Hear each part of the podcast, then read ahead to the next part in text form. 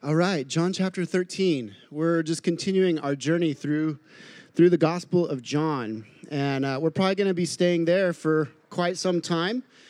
Um, we've got some some really wonderful things coming up this summer. In John chapter 15, we're going to take kind of a little topical break and do a series called The Art of Abiding, talking about some of our more contemplative practices around Sabbath and silence and solitude. And um, I've got one that I've been cooking on for quite some time the notion of uh, the secret life, uh, the hidden life that God calls us to as Christians. And so for this morning, if you're in John chapter 13, Weston already read the passage for us. Let me pray and we're going to get right into our meditation for the morning. Father, thank you that you always are faithful to direct our spirits. And in a day and age where deconstruction is the norm, where so many once saints of God are now turning from you, broken by their circumstances, confused by the cultural narratives, crushed by the weight of life in some cases. And yet, Jesus, you are perfectly faithful, always ready, always working in even our most dark moments to restore us. I am 100% sure that this meditation is a prophetic comfort to some this morning for the one who has just been unraveling at the seams. May you, Lord, let our souls take solace in your faithfulness and remind your children, the church, remind your children that Christianity is not about having this all figured out and doing it right. Christianity is about Jesus Christ having done all things right for us that we might just trust him. And so, if you would, take a deep breath into your belly and let's study the Bible together. We've come to this major, major transition section in the Gospel of John. Remember, John is a very sophisticated piece of literature. And so he lays out and compiled his material, creating all these kind of benchmarks and turning points within the text itself. Traditionally, the section we're entering into has been called the farewell discourses, the end of chapter 13 all the way through chapter 17. And up until this point, Jesus had chosen a very particular people to be his closest confidants, to be the community that would carry on his kingdom work after his departure. And so the farewell discourses are Jesus's final encouragements to his people. They are his final words of instruction and they are his final warnings. And so consider that add that weight to these words. These are the final things that Jesus said to the community that would carry on his kingdom work after his departure. Now, if you're like me, and it's the final words that you're going to speak to the team that's going to carry on the mission after you leave, I would think you would want to go like full Braveheart on your team, like face paint, rally the troops, get on the horse, ride in front of them. Here we go. If you were going to be delegating leadership to your senior generals, like with Peter, who would become the primary leader of the church after Jesus left, you would think that he would grab Peter and be like, Peter, just encouraging him. Your devotion to me is obvious. Your zeal and your passion for the kingdom, they are without measure. Peter, I am delegating to you the responsibility of the church. You're going to be the next pope. and instead, Jesus grabs Peter and he says to him, You're going to deny me. No Braveheart, no face paint no encouragements, no rallying the troops, but a warning to his senior leader you're going to utterly fail in what will seem the worst way imaginable. These are his departing words to his friend and confidant, Peter. And that really is the that's the centerpiece, that's the kernel of our meditation for the morning. You and I as followers of Jesus, we are all going to go through many, many seasons of disorienting circumstances. And those confusing days will strip our souls bare.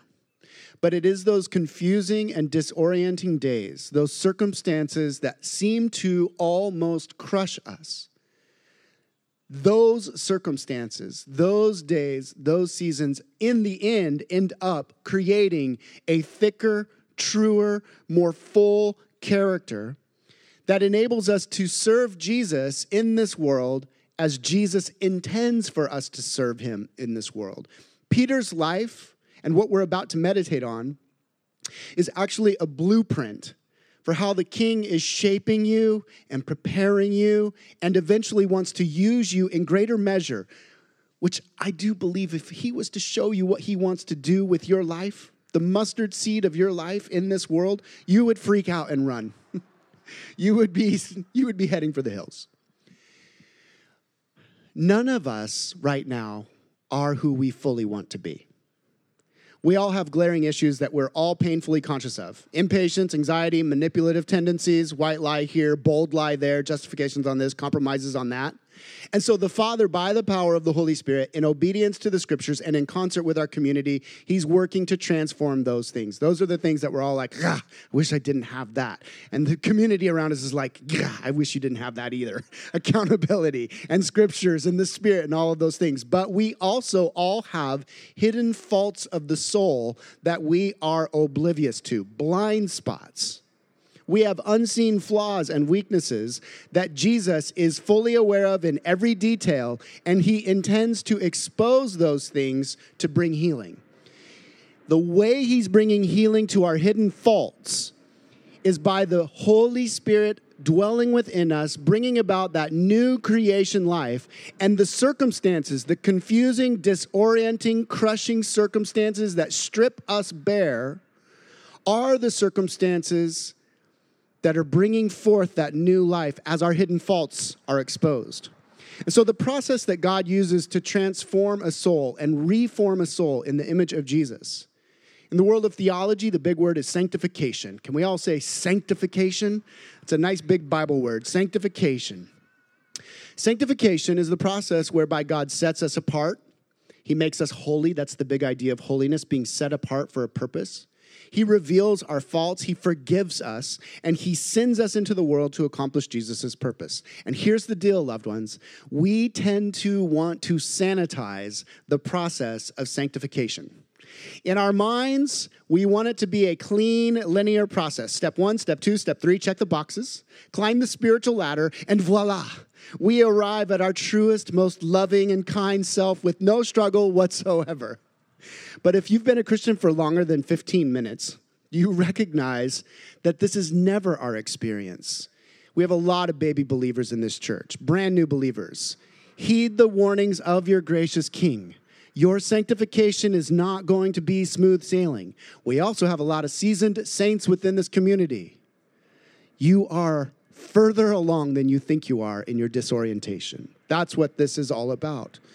Our life with Jesus it is filled with unmet expectations. And our spiritual upward mobility often feels like we are actually just downwardly spiraling out of control. Our minds and our hearts are often clouded with doubt, and we feel disoriented rather than certain. And so, the life of Peter and this moment that we read is actually a very bright light in what is very often a dark, dark process.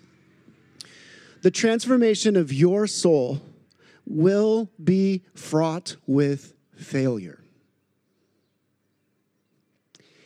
It will be confusing, and there will be depths of disappointment that are hard to fathom.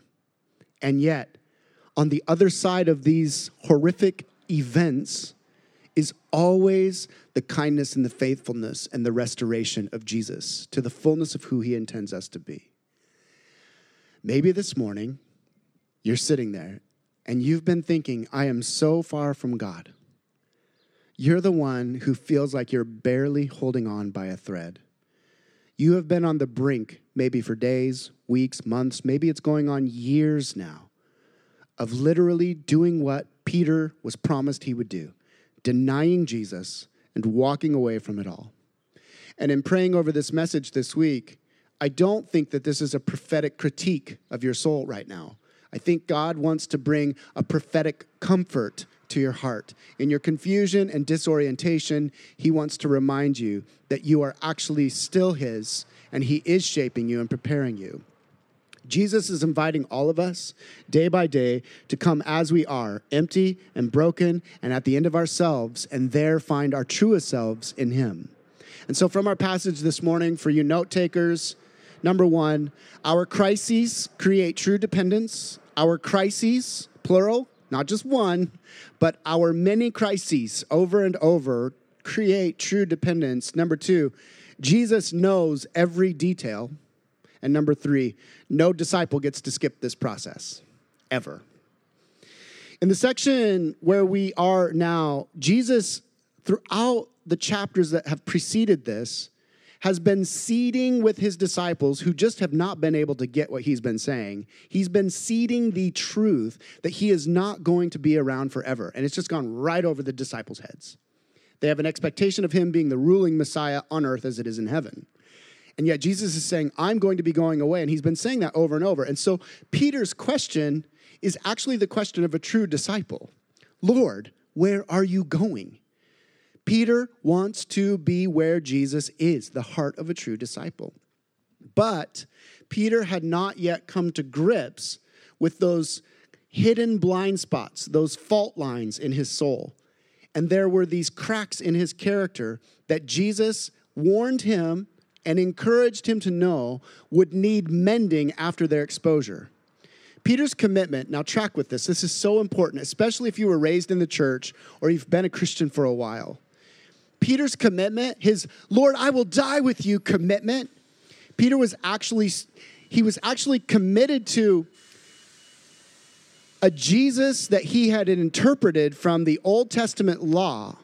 Jesus was Jesus was actually in Peter's mind something that he had made up it's not that he hadn't been reading the scriptures. It's not that he hadn't been a faithful Jew trying to discern who Messiah was. It's that as he read the scriptures, the Old Testament prophecies in Daniel and Psalm 2 and many, many others, he envisioned, he had this expectation that came from his personal interpretation of who he thought Jesus would be.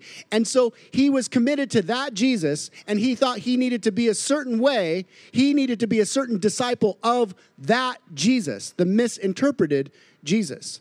Peter was dependent on his own misinterpretations and visions of Jesus. And in so doing, he was dependent on his own strength and on his own ability to commit to how he thought Jesus would do things. That was a super complicated way of saying a really simple thing. Did everybody track with that? Okay, good. Don't misunderstand this, guys. Jesus was radical, or excuse me, Peter was radically devoted to his current understanding of Jesus. It's not like the guy was not radically devoted. When Peter declared, Jesus, I will lay down my life for you, he meant it. He literally meant it. So later, when we get to chapter 18, Jesus is about to be taken by the soldiers in the garden. Peter literally pulls out his sword and cuts off the ear of one of the assailants, a, fella named Malchus, the high priest's assistant. And you guys realize that was a suicide mission for Peter. You have a peasant Jewish fisherman taking on a cohort of highly trained professional Roman soldiers with one sword. That was a suicide mission. Peter was willing to die for Jesus as he understood him. And in that moment, as he cuts off the ear of Malchus, rather than Jesus looking at Peter saying, That's why you're going to be the next pope, you're so devoted to me, Jesus says, Peter, Put it away. You still don't get it. Not by sword, not by violence. My kingdom is one of peace. And that was a breaking point for Peter in his mind. Who he thought Jesus was, how he had interpreted this Messiah to come from the Old Testament narratives, who he thought he was supposed to be in relationship to this Messiah that he had misinterpreted. It all came crashing down in that instant. It finally broke. Peter's dependence on his self made and projected vision of Jesus crumbled. And so, just a few verses later, this little girl is asking Peter, Hey, aren't you one of his disciples? And Peter, No, no, no, no, no, no, no. I don't even know who Jesus is. Moments after the little girl asks him, another person, Hey, I saw you with Jesus in the Garden of Gethsemane. Aren't you one of his disciples? No, no, no, no, no, no, no, no, no. Finally, a third time, Hey, I know you follow that Jesus guy. And with cuss words and swearing, the Greek text tells us, Peter denies his king. Something had shifted in this man. His confidence was utterly gone. And all that was surfacing, like lava coming out of the cracks of the shifting earth of his soul, was conflict and confusion and disorientation. Jesus no longer made sense to him. And who he thought he was supposed to be in reference to Jesus had not turned out at all. And so, this man who said, I will die for you, instead, just as his king promised him, denied him. From our text this morning, that question that Jesus asks Peter is so important for us to consider in our personal moment right now. John 13, 38. Peter, church, will you really lay down your life for me? Jesus was asking Peter in that moment, though he was so clouded in his vision, Will you lay down your actual life, your broken, weak, disoriented, confused, failed, cowardice life? Will that life be laid down for me, a nonviolent, backwards, counterintuitive king who doesn't do things the way that you or the world thinks a king should do things? Will you lay down that life for the real me? Is all loaded in that question to our souls this morning.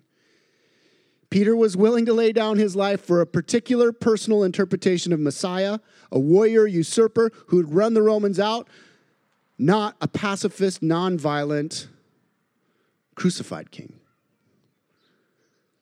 And because of this confusion of his vision of Jesus, it set him spinning out. And Peter was now no longer able to lay down his kind of self made identity of I'm the committed one, I'm the strong one, I'm the courageous one.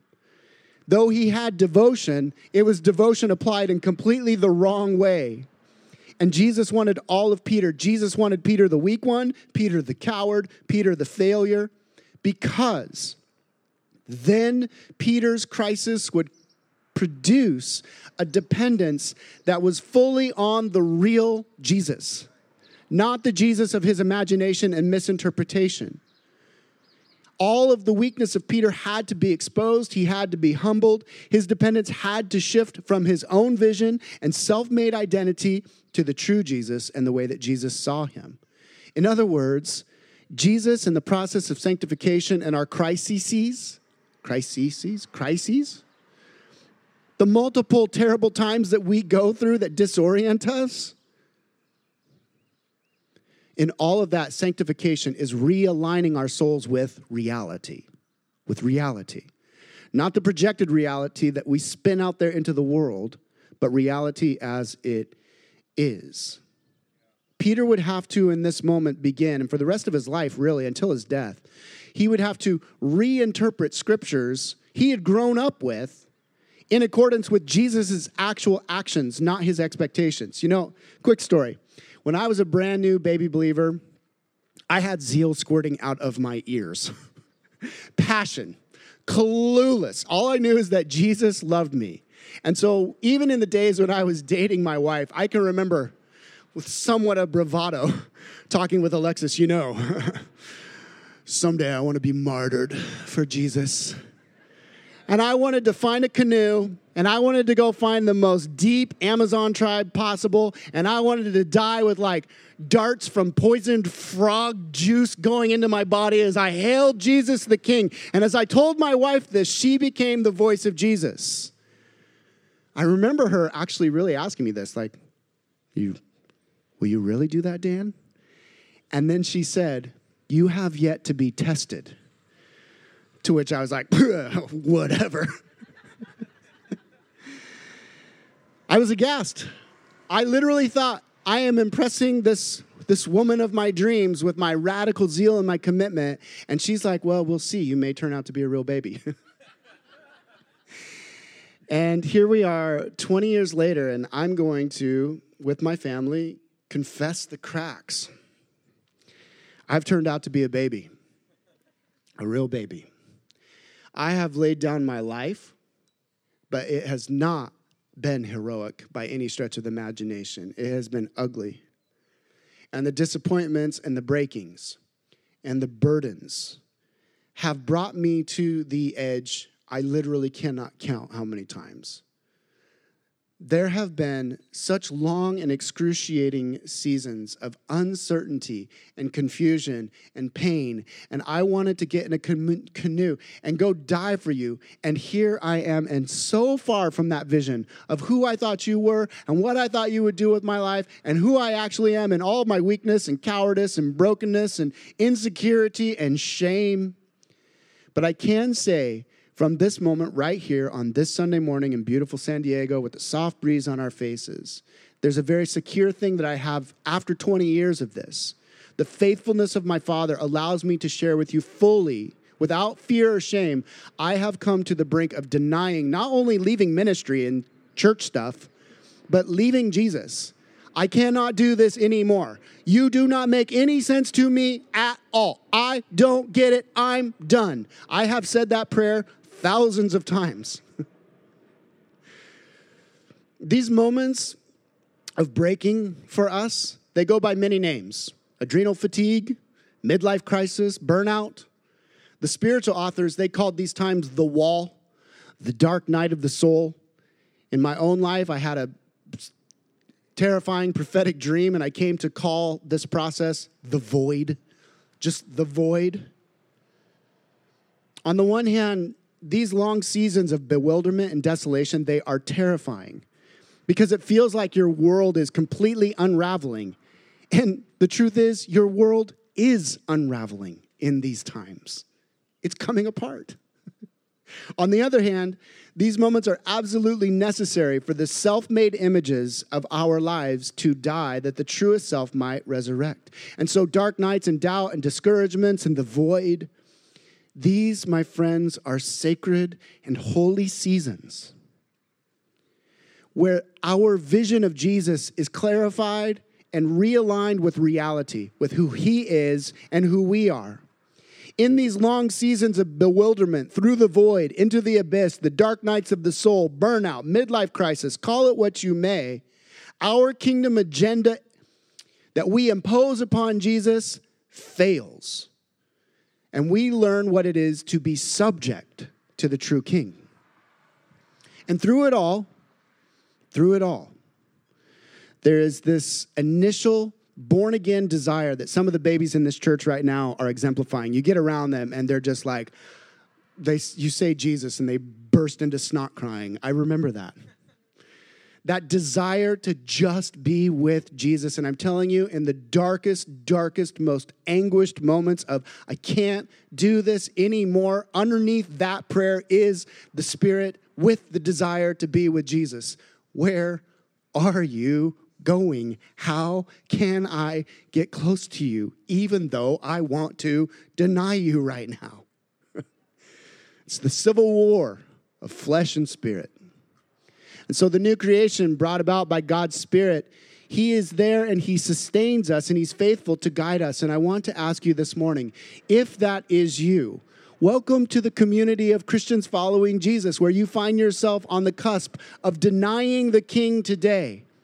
But I think the Holy Spirit, in Jesus' questions, would invite you to investigate why it could be this morning that you're realizing that your devotion to Jesus was contingent upon your plan being carried, carried out by Him. There's been an imposition of your kingdom agenda upon the king, and he has said, No, no. Some of us, especially raised in the church, this deconstruction, this disorientation is forcing you. You're going to have to reinterpret scriptures according to reality instead of your expectation and imagination. And so, the self made vision that we've all created of ourselves as followers of Jesus, as successful in the world, as however it is that we gain a sense of significance, that pyramid of marbles comes crashing down over and over and over as God dismantles us. Do you guys realize how hard it is to hold a pyramid of marbles together? That's why we're loaded with anxiety. Do you know how impossible it is to hold a pyramid of marbles together? That's why we're freaking out and depressed, because we cannot hold pyramids of marbles together. And that is what the construction of our false self in this world is a pyramid of marbles. And Jesus is just like, bunk, bunk, bunk. And we're chasing marbles, trying to keep it all together. But let me ask you this question, and maybe it's just one or two of you. Let me just ask you, friend to friend, has your desire to be with Jesus really gone away?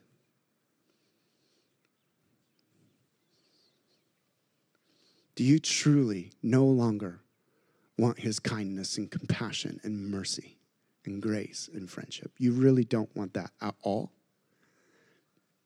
I don't buy it. I don't think so. And I'm telling you, I think that the deconstruction we see in our day is really nothing more than an entire generation of humans coming to grips with the reality that Jesus is the king and they are not. And that is a holy, sacred, beautiful, good thing about which we should not be freaking out we should be praying for more of that. More and more and more of that. The deconstruction process, like Peter, is, is a beautiful process of all of us figuring out who Jesus actually is and who we actually are in him. And so we don't get to build our kingdom. He uses us to build his kingdom.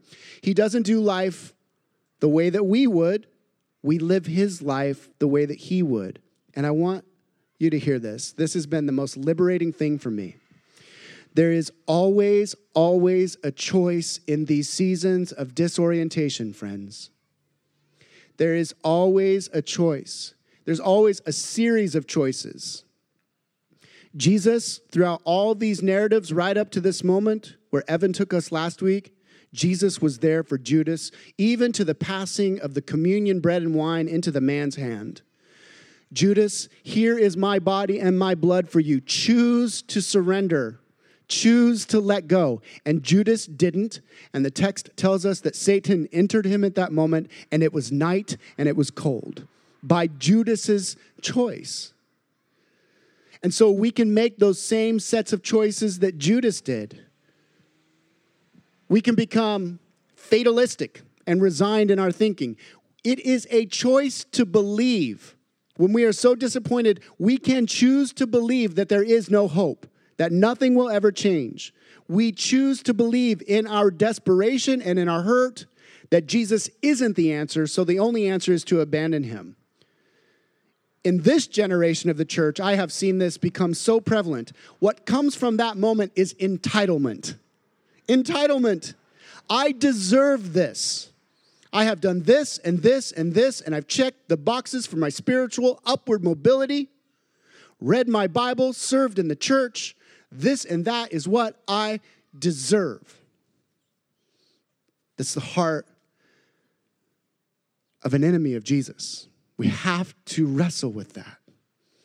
Envy and comparison begins to rule in our hearts. Well, you do this with them, and you do this with them, and you do that with them, and, and our eyes are just surveying the land of what he does with everybody else, but what he doesn't do with us.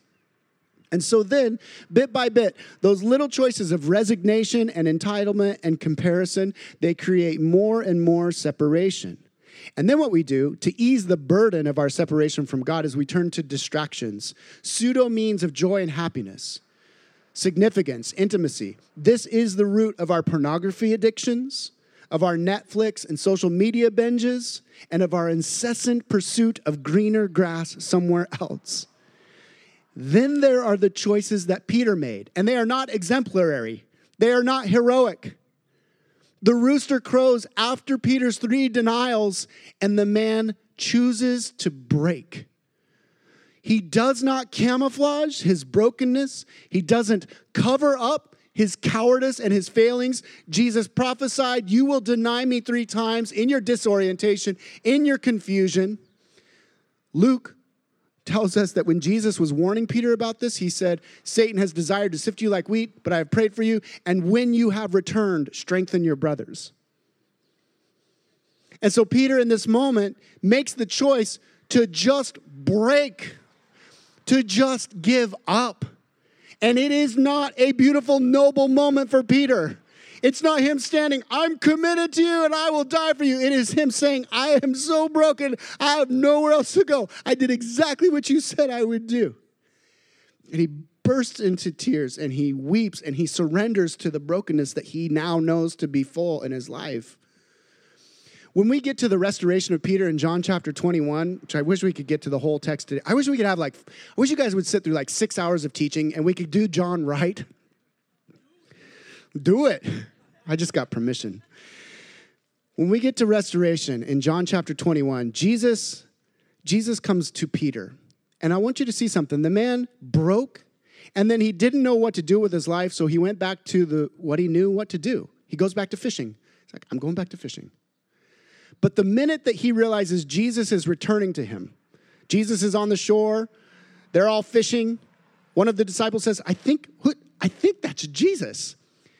Peter chooses to dive into the water. He doesn't even wait for the boat to get back. As soon as he even sees a glimmer of what could be Jesus in his life, he dives in. And just as that initial desire prompted him, Lord, where are you, Jesus? Where are you?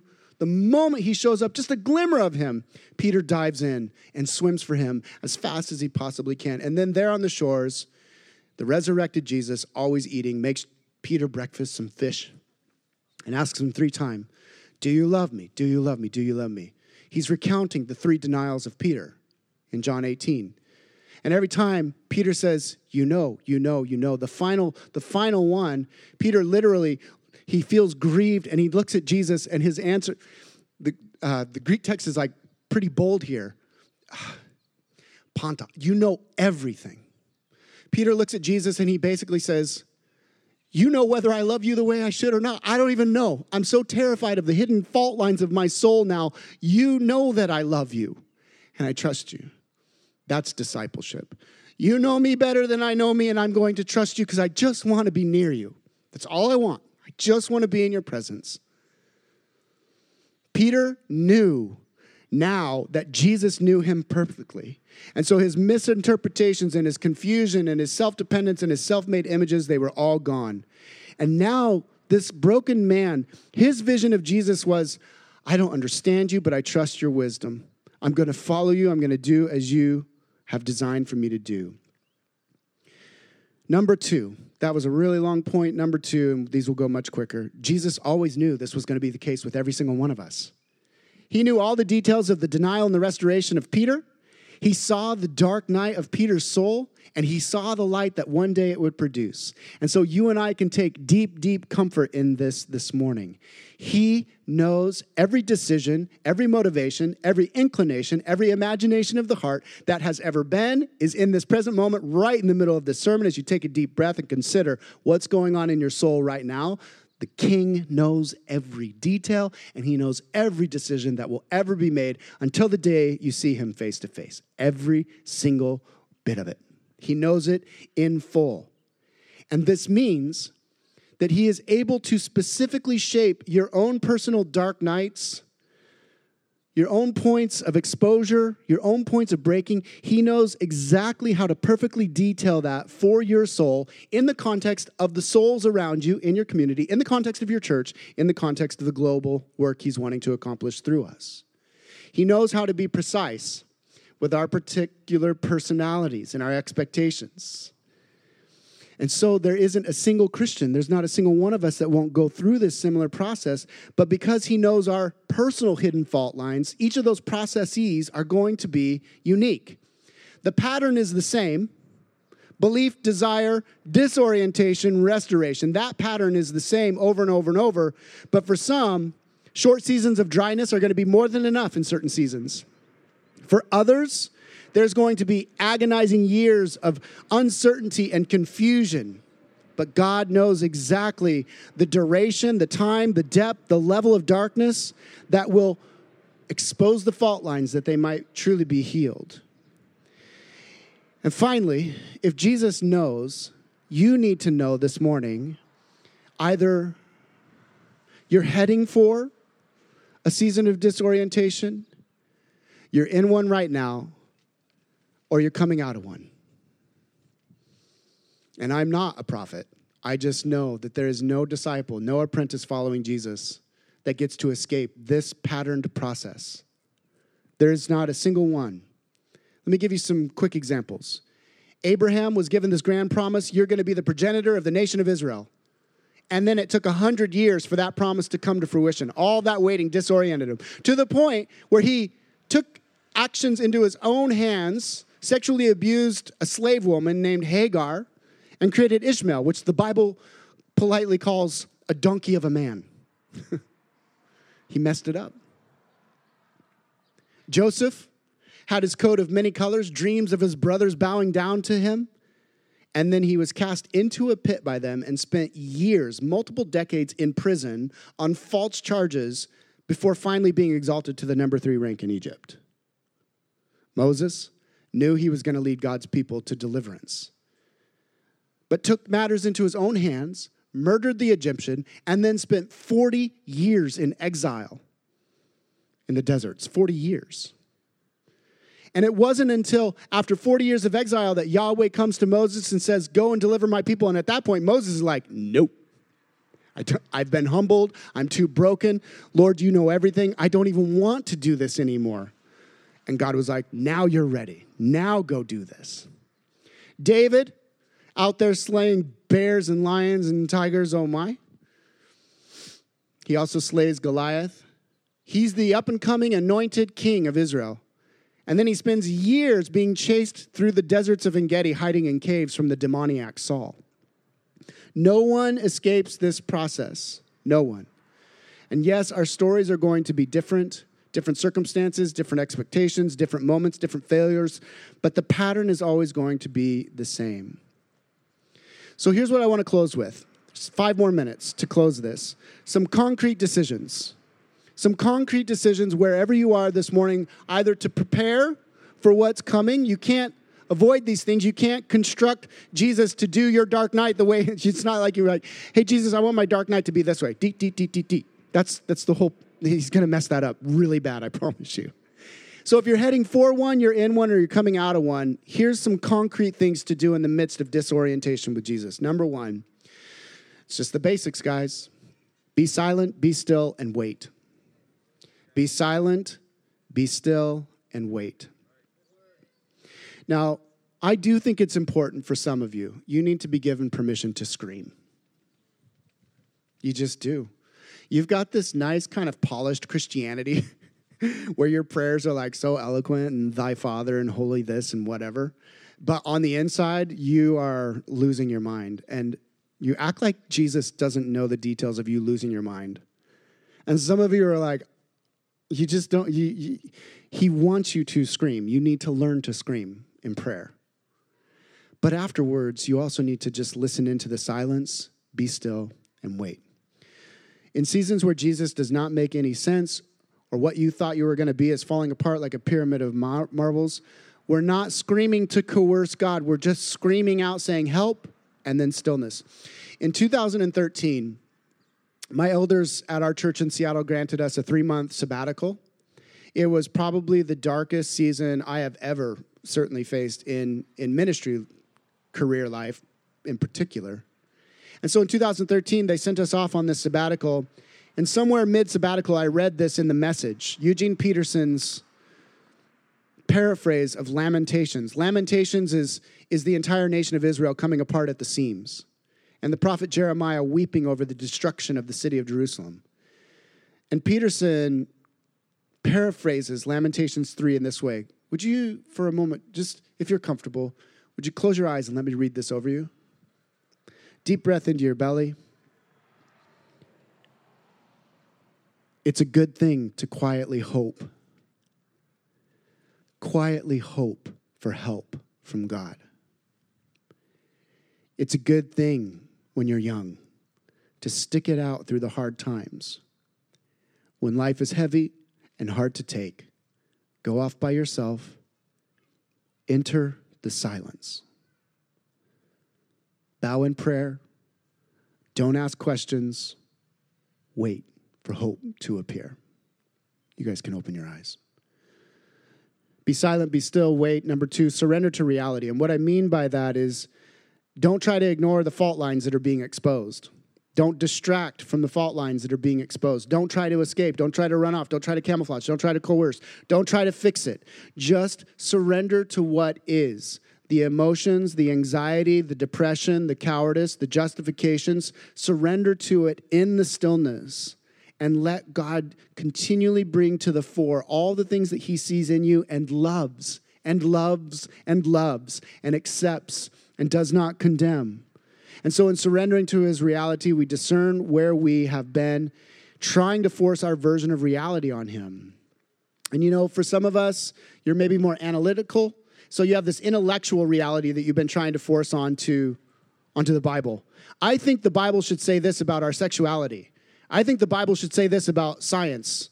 I think the Bible should say this about politics and money. And then the Bible doesn't say what we want it to say. And we have to surrender to it. In, in the millennials and Gen Z, it's, it's more along these lines. I feel, I feel that the Bible should say this. I feel this way in the way that I think about the world. And then we come to the Bible or we come to Jesus or we come into Christian community that's devoted to practicing the ways of Jesus together. And the community is like, nope, you may feel that and you may feel it way down into your bones. But we have to realign even our feelings, the things that we feel most certain about sometimes. Peter was so certain he was going to die for this Jesus. You have to let your feelings be completely reoriented to reality. Number three, be with your community. Be with your community. I love the church, but the church in the West has utterly belly flopped on this front. We have created communities that try to camouflage and present this like nice sanitized version of Christian presentation. Communities should be the place where you finally say, Hey guys, I've got all these questions about the Bible. Hey guys, I feel this about this and this and this, and it's really causing me deep pain and struggle. We should be able to ask the most raw and scary hard questions. And I'm telling you, community should be the place where we all say, with certain questions, I don't know. I don't know. I don't have an answer for you. Jesus does at the cross in his resurrection. I'm not going to give you three points. I'm so tired of the church giving like three succinct little answers to every little question. This is ridiculous. That's just not how reality works. This is a complex, nuanced universe in which we live, filled with sin and brokenness. And for us to say, here's my three answers to your deep existential it's no wonder we are all being deconstructed. It's no wonder. But for us to sit in a community and just say, okay, you know what? I don't have an answer to that. The science thing, the sexuality thing, the politics thing, the money thing, the schism thing, the depression thing, the, I don't have an answer to what you are struggling with right now. What I have is Jesus Christ crucified and resurrected in the power of his Holy Spirit, and we can cry together in this moment as one. Be still, be silent, wait, enter the silence, be with your community, and then finally, we close with this focus on the light, no matter how small, no matter how small it is. If you are the one denying today, you're the one saying, Dan, I'm the one on the cusp of denying. I promise you, if you would just just look into the darkness, there's a little pinpoint of light. I don't know if you guys have ever been in a dark forest or uh, in the woods deep at night, the tiniest little candlelight can be seen across a canyon, across miles. And so this morning, you may feel like I'm the one that's miles away from God. If you see a pinpoint of light in the moment of this sermon, in a friend crying with you, and in somebody giving you permission to scream, the tiniest little bit of light, St. Ignatius would say, wherever you see the tiniest little sprout of the kingdom of God coming up in the soils of prayer and relationship in your heart, Tend to that with all of your might. Tend to the smallest little things. And this is why Jesus said, it's those little mustard seeds that become the kingdom. You guys realize huge foundations with a tiny little crack in them into which a seed is planted, that seed grows roots, and eventually that entire false foundation cracks. And something true grows out of it. You have to tend to the tiniest little points of light. And then finally, finally, finally, finally, finally, finally for the love of Jesus for the love of your souls. Learn to rest in the fact that He knows where you are right now. take a deep breath and say, He knows. He knows. And so I can rest in His knowing love. St. Paul would say to the Romans, God demonstrates His own love for us in this. While we were still sinners, while we were screaming, disorienting, confused, operating out of cowardice, justifying, lying, while we were yet sinners, while we were deconstructing, on the cusp of denying, Jesus Christ was being crucified to make a way for us, to save us from ourselves. And so we can come and we can say, no matter how far I've gone, no matter where I find myself at today, the King was crucified for me, and that aligns me with reality. That aligns me with reality.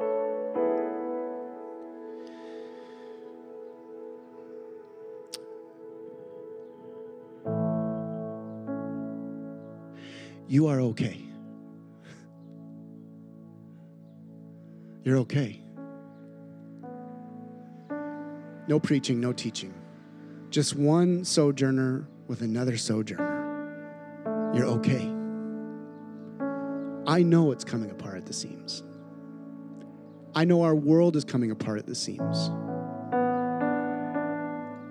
So does he. You are okay. You are safe, you are secure in him, and you are infinitely loved. This, this is a moment. This is a moment at communion this morning to come and say, I'm undone. And that's okay. That's good. Holy Father, as we, as the church has done for millennia now, as we gather around the elements of Jesus Christ's body and blood, may we be undone. Not, not just for emotional feel goods, that can be even as much a distraction as reality is, but to truly be undone in the soul. To be with Peter, looking you in the eye after hearing the rooster crow and just breaking, coming to acknowledge these fault lines were deeper than I could have ever imagined. But you are stronger than I ever could have fathomed. I do want to pray specifically in communion time this morning for the one in the void, in the darkness, in the depth of, of uncertainty and doubt.